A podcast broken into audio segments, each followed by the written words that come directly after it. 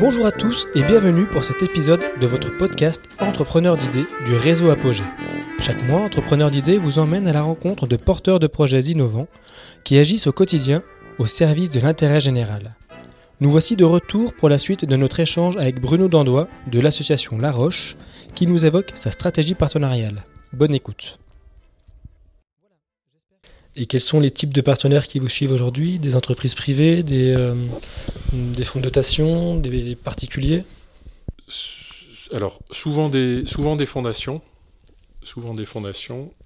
Euh, des entreprises euh, en propre viennent plus sur des, sur des dons. Alors là, il y a eu la spécificité un peu Covid, euh, où euh, des entreprises qu'on avait vues pendant la démarche de, recherche de fonds euh, avaient gardé un lien avec nous et puis pendant la période Covid sont venus nous demander si on avait besoin d'aide.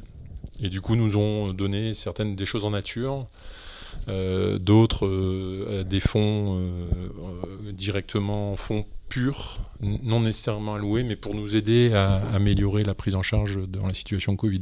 Et ça, c'est vraiment parce qu'on avait créé cette relation. En fait, ils sont venus nous chercher en disant vous devez être en difficulté, c'est euh, difficile, etc. Ils sont venus, ils sont venus nous aider.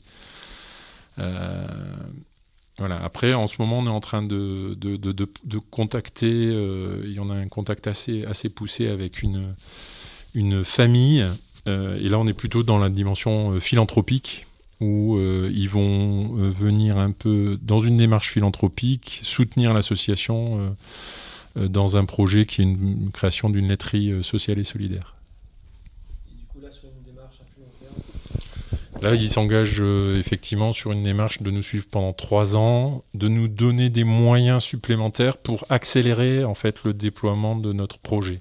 Leur idée, c'est on a un projet qui est, qui est viable, mais ils viennent le soutenir de manière assez conséquente, hein, puisque c'est à peu près à un tiers du, montant euh, global de l'enveloppe euh, qu'ils viennent soutenir, euh, pour que le projet s'accélère. L'idée, c'est que on puisse après évaluer l'impact du projet, et toujours pareil, s'il peut être essaimé, derrière, pourquoi pas être essaimé?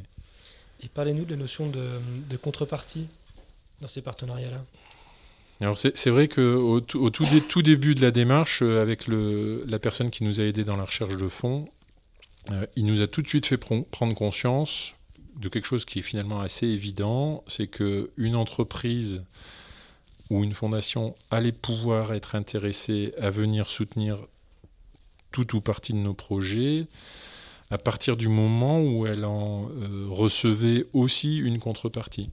Et du coup, la contrepartie, ça peut être juste, entre guillemets, d'associer euh, son image et son nom à une action euh, solidaire, mais ça peut aussi être euh, une contrepartie en nature de prestations que nous, on est capable de leur rendre. Donc, par exemple, la, Caisse d'épargne nous a soutenus sur le projet Miellerie on avait identifié euh, dans le, dans le projet qu'une contrepartie euh, pourrait être de leur fournir à certains événements euh, des pots de miel produits par la miellerie qu'ils avaient soutenue et puis qui puissent être distribués, eux, à leurs propres adhérents. Voilà.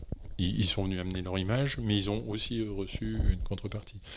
On a identifié avec d'autres partenaires aussi la, une expertise qu'a l'association La Roche autour de l'accompagnement des personnes avec handicap psychique et les entreprises euh, connaissant dans leurs propres salariés euh, des situations de handicap psychique, on a, on a conçu des, manifestations où on vient parler du handicap psychique auprès de leurs salariés. Donc on est loin de l'idée initiale qui était d'aller chercher un mécène un sponsor finalement d'un projet contre de l'image, mais davantage sur un apport mutuel au sein d'un projet. Oui, on, euh, ça, avance effectivement dans ce sens-là. Après, nous, les contreparties, elles ne sont pas euh, valorisées à la hauteur de l'apport euh, qu'ils ont pu faire, parce que sinon, il n'y a pour le coup pas nécessairement de, de, bénéfices pour nous à aller dans cette démarche. Donc, ça reste ça reste euh, mesuré, mais effectivement, je, pense que le, fait de pouvoir proposer des contreparties fait qu'on vient créer une relation, pour le coup, dans la durée. Euh, et tout à l'heure, je disais qu'on avait été soutenu dans une démarche Covid. Ça a été la fondation EDF qu'on avait rencontrée euh, dans le cadre du mécénat.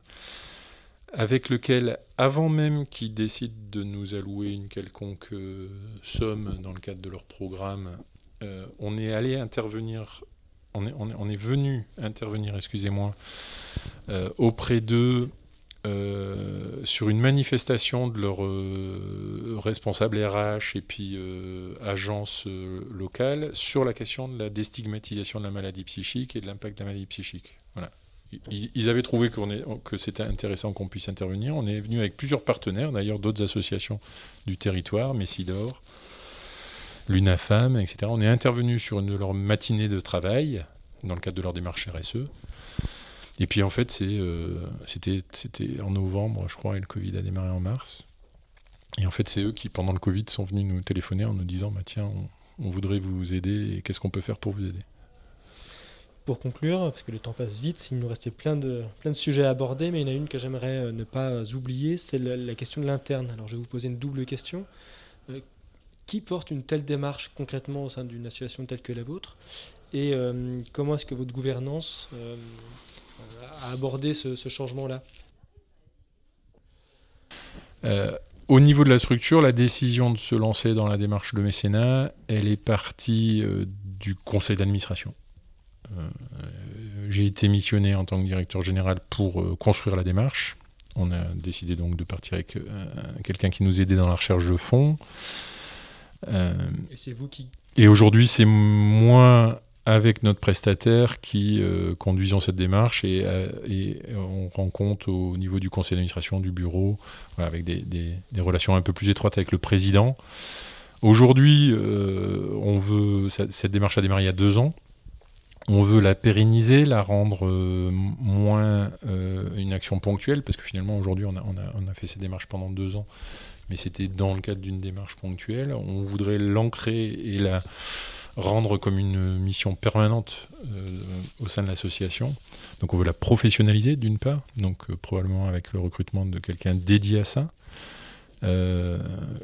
cette personne, elle serait toujours directement reliée à la direction générale parce que c'est des projets qui sont financés qui doivent tourner autour de la stratégie, mais elle ne doit pas dépendre que de la direction générale, elle doit aussi être en relation directe avec le président, parce qu'on voit que ces projets, c'est à la fois des projets qui, sont financés pour répondre à une stratégie, mais qui peuvent venir aussi impacter finalement euh, les orientations politiques de l'association, et du coup il faut qu'on soit capable de, jouer dans ce trio-là, la politique, le président, la stratégie, le directeur général, et le bureau et l'opérationnel pour remplir des dossiers par un chargé de mission. Et du coup, la gouvernance, comment est-ce que cette euh, démarche a été accueillie? Est-ce qu'il y a eu des craintes? Est-ce qu'il y avait une, une volonté forte ou, euh, allons voir dans un premier temps? Bah, la, la, volonté forte, elle était assez évidente et assez pragmatique dans le sens où euh, s'il y avait une opportunité d'aller récolter des fonds c'était toujours intéressant. Donc là, pour le coup, il n'y a, pas eu de difficulté. Après, quand on s'est aperçu que pour aller récolter ces fonds, ça pouvait venir impacter euh, notre. Euh, ça, pouvait venir modifier des projets ou euh, les, les, présenter différemment, etc. Ou venir carrément, pourquoi pas, changer des axes du projet associatif. Là, ça a pu poser des questions, mais des bonnes questions, euh, dans le sens, du coup, à quel endroit c'était positionné, en fait. Et euh, comment valider ou pas, finalement, une rencontre positive avec un avec quelqu'un qui était prêt à financer quelque chose, mais qui demandait que c'est un impact peut-être plus important que celui qu'on avait.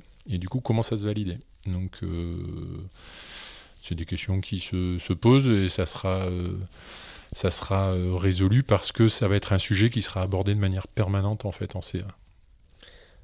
Le temps est passé euh, très vite. Bruno Dandois, merci. pour votre accueil, merci pour ces éclairages. Merci d'être venu nous visiter aussi loin, en terre tararienne. Et et à très bientôt. À bientôt.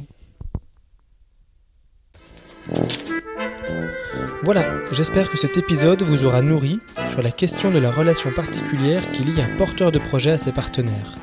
Merci à Bruno Dandois pour la richesse de cet échange. J'ai retenu de cette conversation quatre clés de succès que je vous partage ici. Le premier, c'est de bien définir l'identité de sa structure pour nourrir une relation partenariale. Le second, c'est que bien qu'on soit ambitieux, il faut commencer petit. Le troisième est que les partenaires sont des parties prenantes de l'évolution du projet. Ils en font partie pleinement. Et le quatrième, c'est qu'un partenariat durable se construit sur une base de réciprocité. Vous retrouvez les références citées dans le descriptif de l'épisode sur vos plateformes d'écoute. N'hésitez surtout pas à vous abonner. Si vous avez des remarques, des projets que vous souhaitez valoriser, vous pouvez nous contacter à cette adresse mail contact au singulier apogée-ess.org. Rendez-vous chaque premier mardi du mois pour un nouveau podcast Entrepreneur d'idées. À bientôt!